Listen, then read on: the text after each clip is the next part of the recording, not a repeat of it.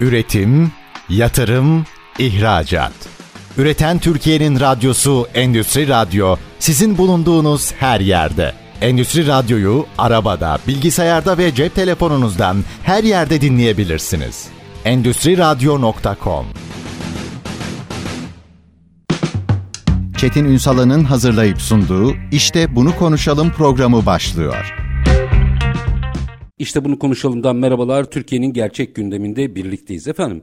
Katma değer, katma değer, katma değer diyoruz. Katma değerin peşinde bir de alternatif pazarlarda farklı ilişkiler kurmamız gerektiğinden bahsediyoruz. Tabii tüm bunlar bir günde olmuyor. Oradaki talepleri, oradaki beklentileri, hatta belki de birlikte iş yapabilmenin yollarını oluşturmamız gerekiyor. Bu açıdan baktığımızda Türkiye'nin en kritik sektörlerinden biri hazır giyim ve moda. Ve moda dediğimizde de aslında orada tasarımdan sürdürülebilirliğe kadar birçok başlıkta beraberinde geliyor. Biz bugün başta British Fashion olmak üzere alternatif pazarlar, moda, hazır giyim sektörünü ve burada bozulan ezberleri biraz mercek altına alacağız. Hem de öyle bir tur yaptı ki az sonra lanse edeceğim konuğum. Hem orada nabzı hem potansiyeli hem belki de yapmamız gereken, çalışmamız gereken dersleri tespit etti. Kim bizlerle birlikte? NEJ Fashion kurucusu, multidisipliner tasarımcı Nejla Güvenç. Bugün işte bunu konuşalım konuğu. Sayın Güvenç, hoş geldiniz. Merhabalar, hoş bulduk. Şimdi burada kritik olan bence BRICS Fashion, oraya davetliyiz. Orayı özel açmak istiyorum. Çünkü neler yapılabilir vesaire hepsini konuşalım ama ilk önce biraz değişimi anlatalım mı? Eskiden çok güzel üretimler yaparsınız, dünyaya giderdiniz. Bizim derdimiz şuydu. Ya bir türlü marka olamıyoruz. Marka olsak katma değeri elde edeceğiz. Şimdi iş orada da bitmiyor. Özgün tasarımlar, sürdürülebilirlik gibi birçok detay işin içine girdi. Birincisi, bu fotoğraf nereye doğru gidiyor sektör açısından? Bir tasarımcı gözüyle baktığınızda belki buradan başlayalım. Nereye doğru? 2018 yılında aslında ilk adımlar atıldı, biliyorsunuz. İklim zirvesinde Birleşmiş Milletler'in moda iklime eylem sözleşmesini gönüllü olarak markaların imzalamasıyla birlikte aslında 2050 yılına kadar nötr karbon hedeflendi. 2030 yılına kadar da %30'da bir iyileşme bekleniyor, öngörülüyor ve bütün altyapılar, faaliyetler bu anlamda aslında dünya çapında yenileniyor. Yeniye ve sürdürülebilir ekonomiye hizmet edebilmemiz için sürdürülebilir moda, hazır giyim, tekstille dünyada aslında var olmamızı sağlayacak bir şekilde. Sürdürülebilirliği doğru anlıyor muyuz? Birazcık da orayı açalım. Çünkü biz iyi bir üreticiyiz. Şimdi o kesin. Ama galiba bu dönüşümü eğer tamamlayamazsak çok ciddi boşa düşeceğiz. Mesela çok gezdiniz bu ara, işte Azerbaycan, Paris vesaire, Moskova. O kadar çok, Moskova, o kadar çok var ki arka arkaya. Oradaki notlara baktığınızda tüketici veya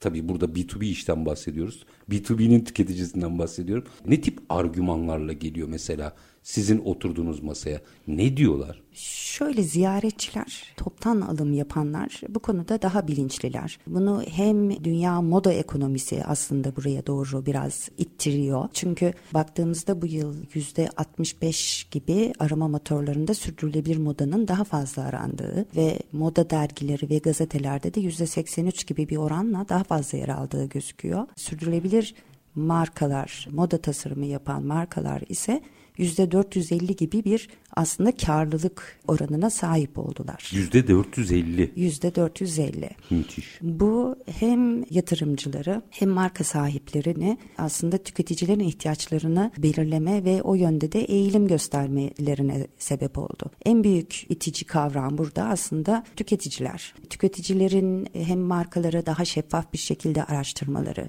sosyal sorumluluk projelerine, iklim ve çevreye olan duyarlılığına dikkat etmeleri markaları bu anlamda daha sorumlu hale getirdi. Tabii sadece markaların sorumluluğu değil, aslında nihayet tüketicinin de sorumluluğu var bu anlamda. Çünkü kişi başına bir birey yılda 40 kilo aslında kıyafet tüketiyor. 40 kilo. 40 Dünya kilo. Ortalaması bu mu? Dünya ortalaması bu ve bir ürün aldığınız zaman aylık %75 gibi zaten atık haline geliyor. Bu atıkların ancak %2 etkisi geri dönüşebiliyor. O yüzden hem çevreyi koruma adına hem de dünyadaki bu iklim kriziyle birlikte çevre sorumluluğuyla nihai tüketici de bilinçlendi. Bir ürünü aslında aldığı zaman burada biraz nihai tüketiciye de ben seslenmek istiyorum. Çünkü bir ürünün 2/3'ü aslında karbon izi olarak tüketicinin belirlediği bir karbon izi. Ürünü satın aldıktan sonra sadece o ürünü 9 ay daha fazla giyerek %30 bir aslında atıktan tasarruf sağlıyor ya, karbon iziyle. Yani kullanat yapmazsa, evet, yani kenara da atsa aynı şey, kullanat yapmazsa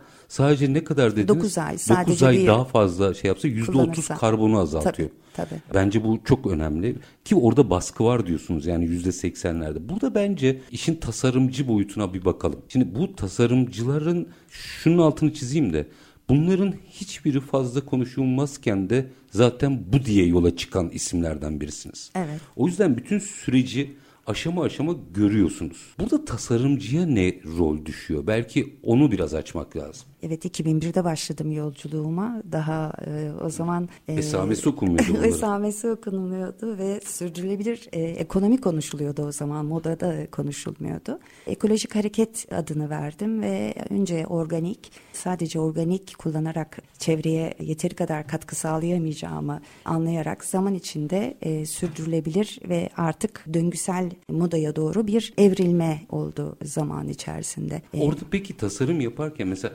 Tasarımcı mı belirler? Çünkü aslında orada kullanılan kumaştan dizayna kadar her şeyi sizler oluşturuyorsunuz. Evet. Burada galiba tasarımcılara çok görev düşüyor. Tasarımcılara çok görev düşüyor. Tasarımcı ile birlikte markalara görev düşüyor.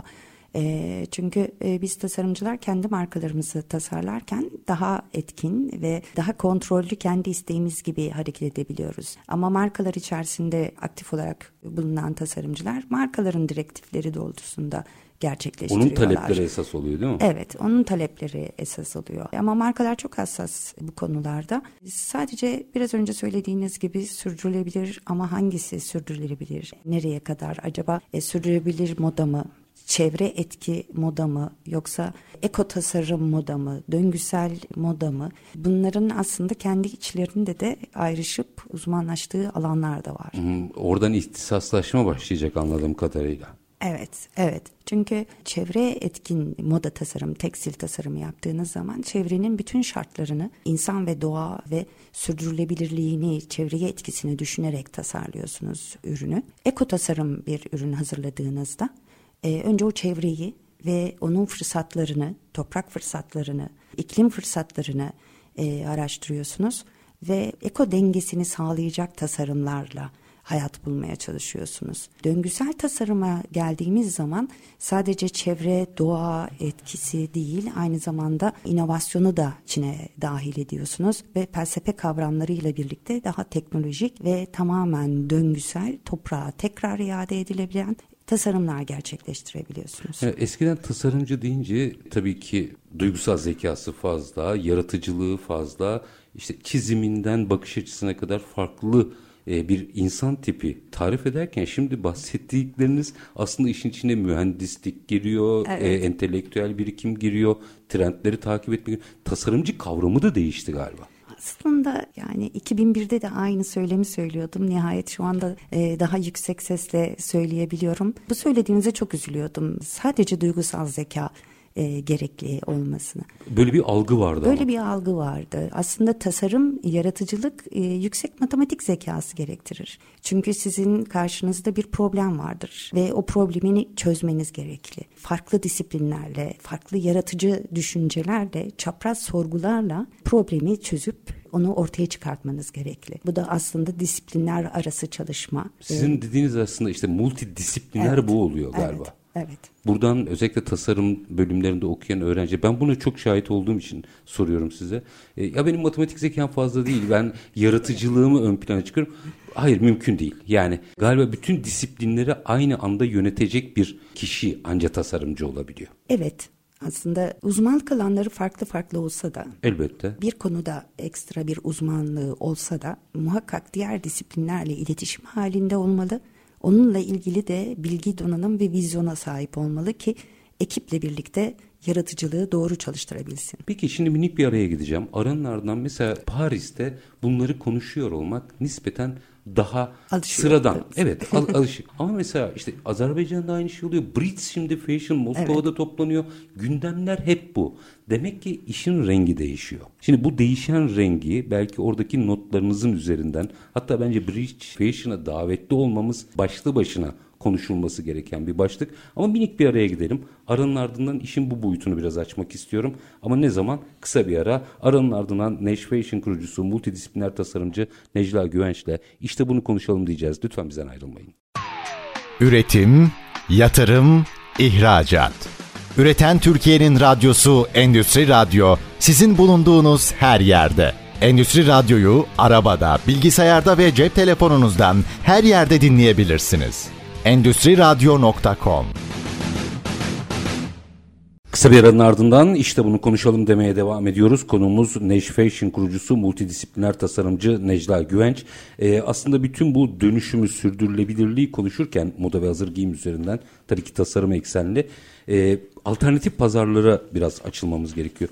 Araya giderken söyledim, yani Paris'ten yine notlarınızı alacağım. Zaten minik minik hatırlarsınız telefon bağlantılarıyla almıştık. Böyle sıcağı sıcağına yerinden, atıyorum Paris'ten, Azerbaycan'dan, neredeyse biz Nejla Hanım'ı takip ediyoruz bir şekilde. Orada sıcağı sıcağına alıyoruz ama burada daha detaylı konuşabilme şansımız var. Şimdi dediğim gibi Paris'te bunların konuşuluyor olması Avrupa Birliği müktesebatı açısından da son derece normal. Ama meseleyi işte Moskova'ya, BRICS geneline veya işte Azerbaycan'a, başka bir ülkeye gittiğinizde bir dakika diyorsunuz. Burada da konuşuluyorsa işin rengi değişiyor. Burada BRICS Fashion Moskova'daki çok önemli bence. Biraz o süreç nasıl işledi, nasıl bize özel davet geldi vesaire, o konuyla ilgili ilk önce bilgi almak isterim açıkçası. Bu yıl ilk defa gerçekleşecek, Kasım sonunda, 28 Kasım-2 Aralık'ta. Yakın da yani. Çok yakın. Biz de ona hazırlıklarımızı devam ediyoruz. BRICS Fashion Summit içinde hem moda defilelerinin gerçekleştiği, B2B görüşmelerinin, fuar alanlarının olduğu, bir yandan da konferansların, workshopların olduğu, aynı zamanda da moda film festivallerinde sergilendiği geniş bir organizasyon aslında. Yaklaşık değil aslında 31 ülkenin katılımıyla gerçekleşiyor. Türkiye davetli misafir ülke olarak Rus Moda Federasyonu'ndan davetli. İstanbul Hazır Giyim Konfeksiyon İhracatçılar Birliği'ne talep geliyor. Birliğimiz Moda Tasarımcılar Derneği ile yaptığı çalışmayla ortak bir Türkiye'deki tasarımcıların çalışmalarıyla ilgili bir dosya hazırlanıp gönderiliyor. Rus Moda Federasyonu'nun, Moda Tasarımcıları Derneği'nin, aynı zamanda İstanbul Hazır Giyim Konfeksiyon İhracatçılar Birliği'nin seçimiyle iki tasarımcıyı davet ediyorlar. Biz misafir olarak katılacağız. Ben katılıyorum. Bir yandan başlangıçtan geri dönüşüme ve markaların ürünlerini sadece doğum aşamasında değil, aynı zamanda ölüm aşamalarını da düşünmeleri gerektirdiği, olumsuz çevresel etkilerden uzak, sürdürülebilir, döngüsel bir moda, böyle bir dünya nasıl gerçekleşir başlığıyla bir konuşmam, katılımım olacak. Aynı zamanda Arzu Kaprol'ün de bir film, o da çok kıymetli. Çok çok sevgili arkadaşım. Onun da bir çalışmasıyla katılacağını biliyorum. Heyecanlıyız. Bizim için tabii ki çok güzel. Türkiye misafir ülke olması, Moda Federasyonu'nun böyle bir seçkiyle bizi misafir etmesi heyecanlandırıcı. Bu özellikle önümüzdeki süreçte alternatif pazarlar konuşurken BRICS bölgesi adına Türk hazır giyimi açısından da enteresan bir hamle olabilir. Ne anlatacaksınız onlara? Birazcık herkesten önce biz dinleyelim. Aslında Türkiye olarak şanslıyız. O yüzden bizim anlatacağımız çok hikayelerimiz var. Hı hı. Çünkü hem sürdürülebilir modada, yalın yönetimde dünya liderleri arasındayız. En hızlı gelişen, geliştiren ve bu sürdürülebilir ekonomiye en hızlı dönebilen ülkeyiz. O yüzden anlatacak çok hikayemiz var. Kendi kültür değerlerimiz ve aslında bunları dünyaya nasıl açabildiğimiz, hem bireysel başarılarımız var, hem bölgesel başarılarımız var. Kendi değerlerimizle çıkarttığımız mesela bir futnu bezimiz var. Hı hı.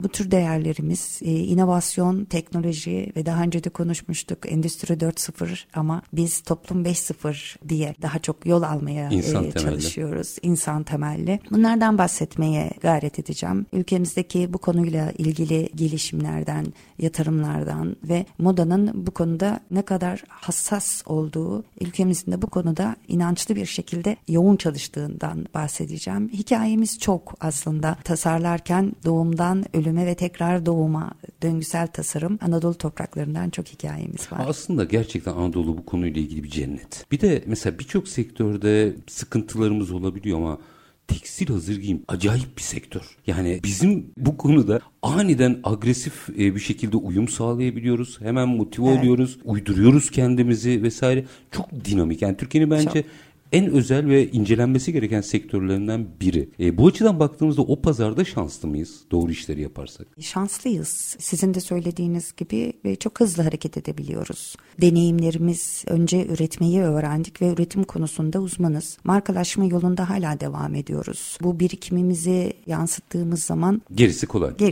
Ama galiba orada yine de tasarıma özel önem vermek gerekiyor. Burada sanki bu şahsi fikrinizi merak ediyorum. Evet, markalaşmayla ilgili devam ediyoruz. Ama sanki bu değerlerle doğru ürünleri tasarlar ve sunarsak markalaşma sürecimiz biraz daha hızlanacak ve netleşecek gibi geliyor bana. Bu açıdan baktığınızda sektörün daha fazla tasarım konuşuyor olması önemli değil mi? Önemli. Şu anda sadece moda endüstrisinde değil, aslında bütün endüstrilerde tasarım çok ön planda ve yaratıcı endüstriler o anlamda çok ön planda. Tasarımın değeri her geçen gün katma değer kattıkça artıyor. Moskova nasıl bir yer? Daha önce de gittiniz. Yani bu açıdan baktığınızda. Moskova yaklaşık 1,5 ay önce yine bir fuar ve organizasyon için oradaydım. Daha önce de bulundum.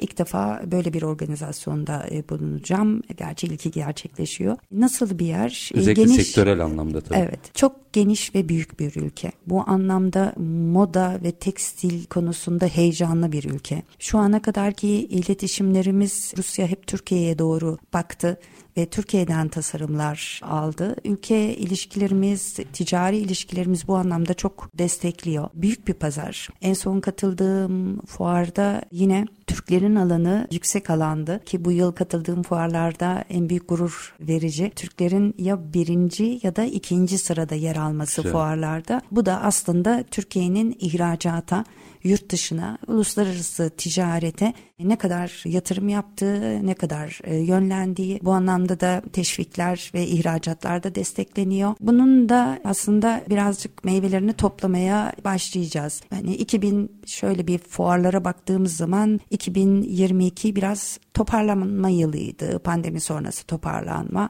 2023 biraz global istikrarsızlık ve paydaşların üzerine de çok baskının olduğu bir dönemdi. Ki bu paydaşlar topraktan ipliğe, elyafa, dokumaya, konfeksiyona kadar her paydaşta bir ekonomik ve kriz baskısı var. 2024'ün başını daha çok sektör yatırım, yenilenme, değişim gibi değerlendiriyor. Ama 2024'ün ikinci yarısında bu yatırımların geri döneceği ve özellikle fuarlarla ilgili daha iyi bir vizyonun olacağı tahmin ediliyor verilere göre. Yani aslında bu çalıştığımız dersin meyvelerini 2024'ün ikinci yarısından itibaren görmeye başlayacağız. Evet. Öyle anlaşılıyor. Evet. Orada bu Paris için de geçerli ama hani Moskova'dan başladık, Moskova'da. Şey vardır ya, mesela bir konuşma yaparsınız sonra yanınıza gelirler ya da standtasınızdır, gelenler bir şeyler sorarlar. Orada soruları biraz mercek altına alalım mı? Gelip neyi soruyorlar? Önce koleksiyonun malzemelerine dokunuyorlar. Demek ki bu iş dijital bir yere kadar oluyor. Elleyecek illa. Muhakkak elleyecek. Önce koleksiyonu görüyor. İlk tasarımı beğendikten sonra ilk yaptığı kumaşına, aksesuarına ve onun içeriğine, hikayesine. Moskova'da beni şaşırtan, sürdürülebilir modayı konuşuyoruz ama sizin de söylediğiniz gibi Avrupa'da bunu konuşmak ya da Türkiye'de konuşmak doğal oluyor ama Rusya'da gelen taleplerin kumaşlarla ilgili bilgi talep etmesi ve bütün detaylarını dinliyor olmaları, özellikle de soruyor olmaları mesela beni çok etkiledi. Benim de Moskova'da beklediğim bir yaklaşım değildi. Sorguluyor, yani sürdürülebilirlik anlamında mı sorguluyorlar kumaşları? Evet. Mesela en çok sordukları kumaş malzemesini, mesela bu kumaş epeksi çok güzel, yumuşak ama hava geçiriyor mu?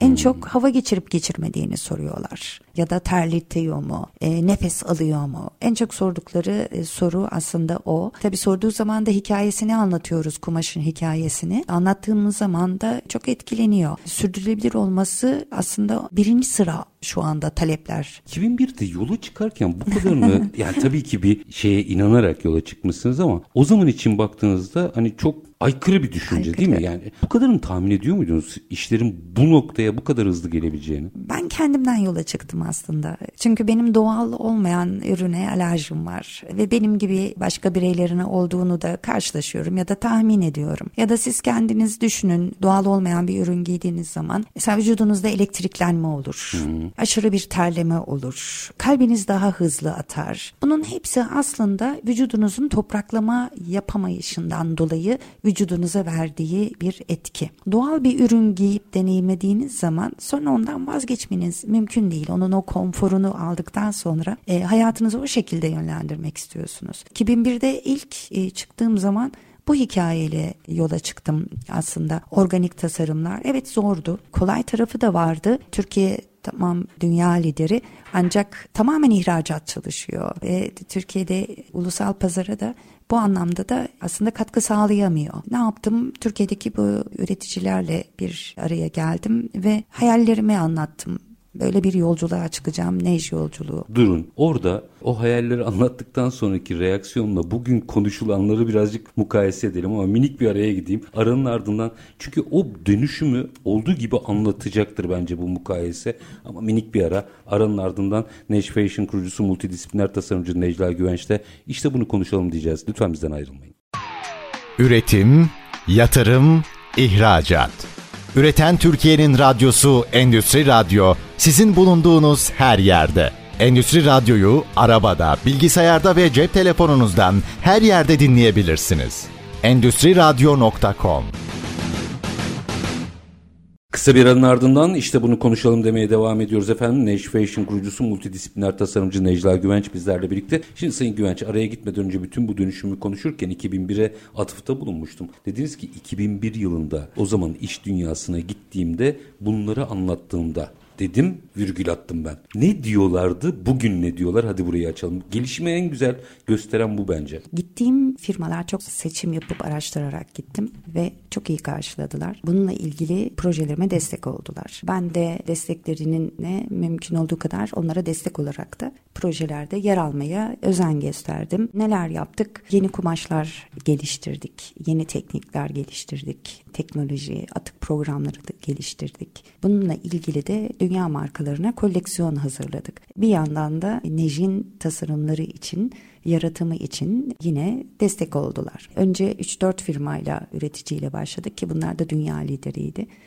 Zaman içerisinde ekolojik harekete başka üreticiler katılmaya başladı. Muhtemelen o 3-4 firmaya da ne yapıyor bunlar diye bakıyorlardır o zaman.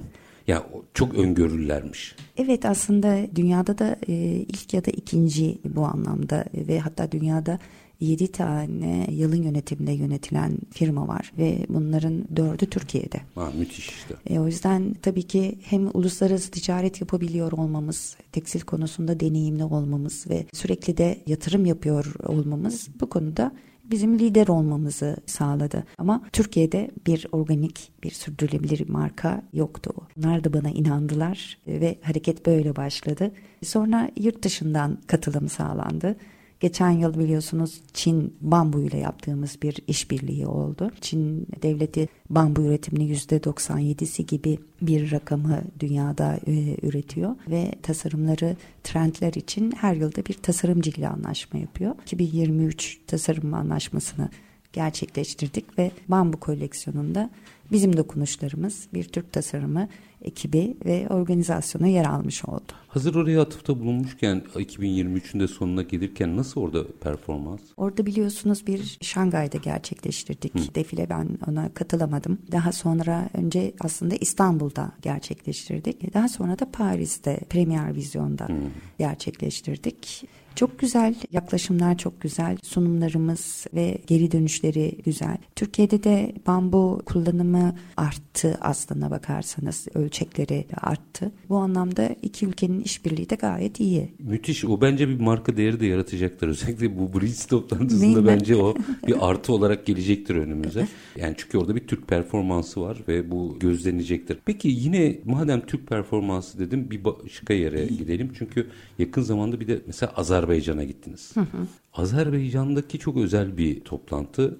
Çünkü yani bu tabii ki her yerdeki toplantı özeldir ama oradaki meseleye baktığımızda şu başlığı birebir okumak istiyorum. Kültür ve yaratıcı sanayi alanında Türk devletlerinin işbirliği perspektifleri. Yani müthiş. Evet. Bence bu çok ideal bir konu ve çünkü burada çok büyük işbirlikleri yapabiliriz. Kültürel birlikteliğimiz var en önemlisi. Biraz Azerbaycan'ı ve oradaki toplantıyı anlatabilir misiniz? Tabii aslında Türk Soy Kültür Bakanları Daimi Konseyi toplantısı da aynı anda gerçekleşti. Bir yandan da Türk Dünyası Kültür Forumu gerçekleşti. Ben oraya aslında TOP, Türkiye Odalar ve Borsalar Birliği, Türkiye Kreatif Endüstriler Meclisi Başkan Yardımcısı olarak katılım sağladım. Yaratıcı Endüstriler Destek Programı açıklandı. Aslında yeni bir program oluşturulmaya çalışıyor. 2023 yılında başlayıp 2030'a kadar planlanmış Yaratıcı Türk Girişimi Fonu oluşturuluyor.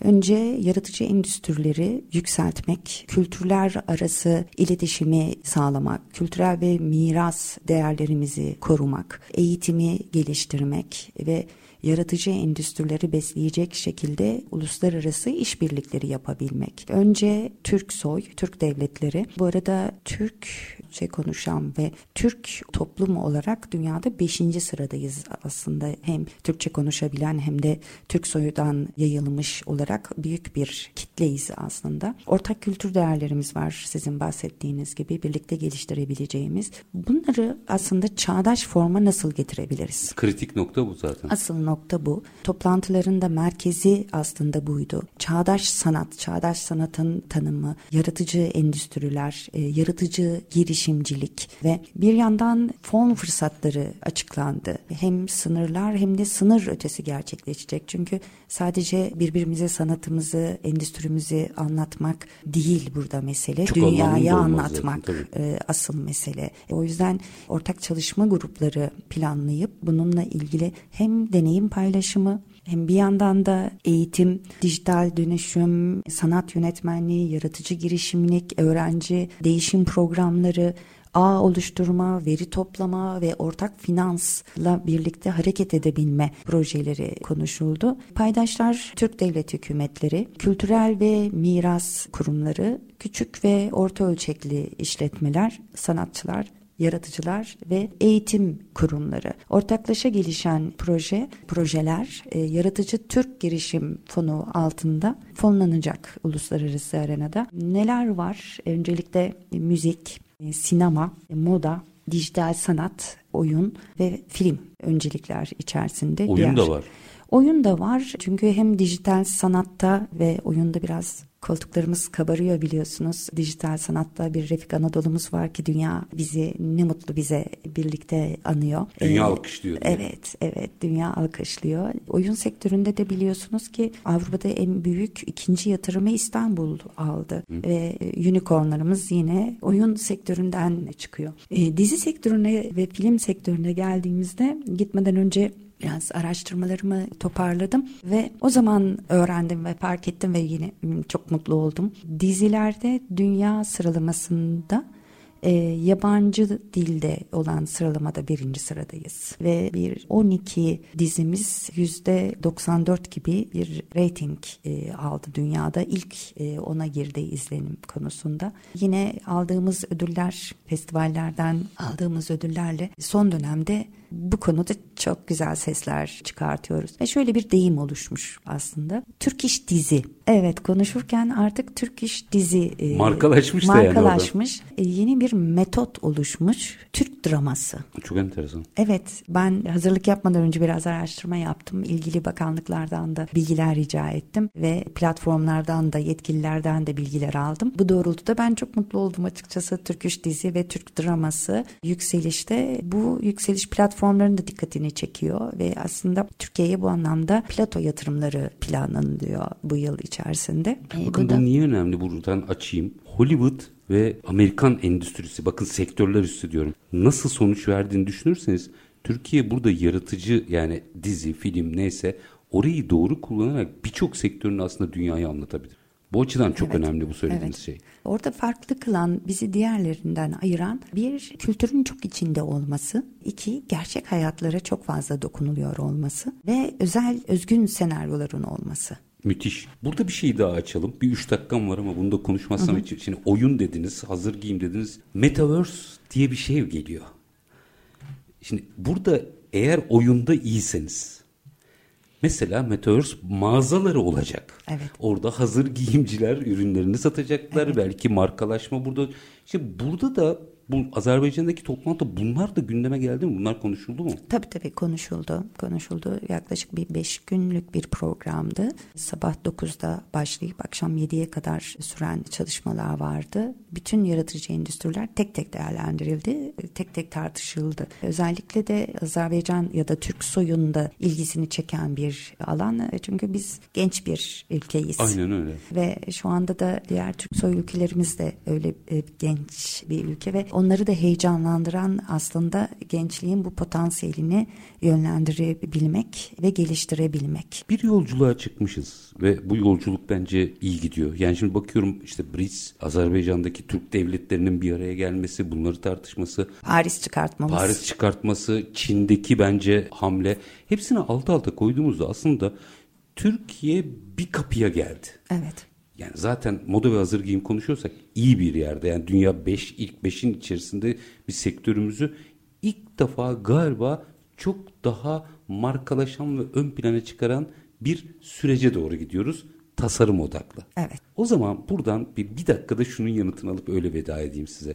2001 yılında kimse bunları konuşmazken bununla yola çıkmış bir Nejla Güvenç, NEJ Fashion diyeyim. 2023 yılında 20 sene sonrası için ne hayal ediyor? Onun içinde aslında bir çalışmam var. 3000 yılına kadar diye bir çalışmam var aslında. 10 yılda bir neler olabilir, neler gelişebilir. Hayal etmek, biliyorsunuz, hayal edebildiğiniz sürece kesinlikle varsınız. Çok bir teknolojik gelişimler çok fazla devam edecek. Buna ihtiyacımız da var artık hayatımızın içinde. Önemli olan bir iletişim sağlayabilmek ve onu hayatımızda doğru kullanabilmek. Ama doğaya dönüş ya da sürdürülebilir, insan var olduğu sürece, devam ettiği sürece, önce insan dediği sürece, ki bunu demeliyiz. Önce insan dersek aslında çevre ve doğa.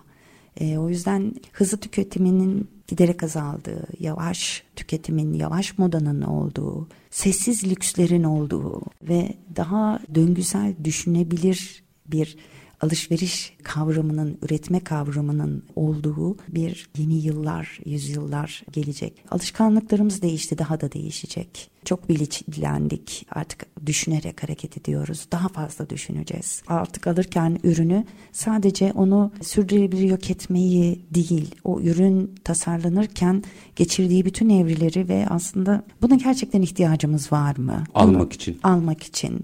Aldıktan sonra da gerçekten doğru kullanıyor muyuz? Peki kullandık, bitti.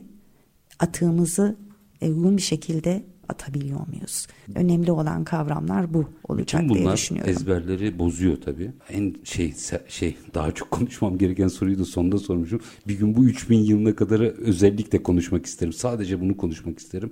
Çünkü bütün bu süreç içerisinde sürdürülebilirliğin sadece kavramsal olarak adının geçtiği bir dönemde bir dakika modada bunu yapmamız lazım diye yola çıkan bir ismin 2023 yılında 3000 yılına kadarki olası projeksiyonunu aslında konuşmak isterim. Ama en azından ipuçlarını aldık. Sayın Güvenç, çok çok teşekkür ediyorum. Ben çok teşekkür ediyorum. Var olunuz. Efendim biz bugün aslında bir tarafta alternatif pazarlar, moda, hazır giyim sektörü, BRICS Fashion, Azerbaycan'daki toplantı, Paris çıkarması, onun üzerine Çin'deki mesele, dönüşüm, koca bir sektörün aslında nereye doğru evrildiğine dair tasarım odaklı bir bakış açısını sizlerle paylaştırdık. Buradan aslında her sektör kendine bir şey çıkarabilir. Çünkü belki nüanslar olacaktır ama genel gidişat değişmeyecektir. Biz bugün detayları NEJ Fashion kurucusu, multidisipliner tasarımcı Nejla Güvenç de sizler için konuştuk. Her zamanki gibi bitirelim. İşinizi konuşun, işinizle konuşun. Sonra gelin işte bunu konuşalım. Hoşça kalın efendim.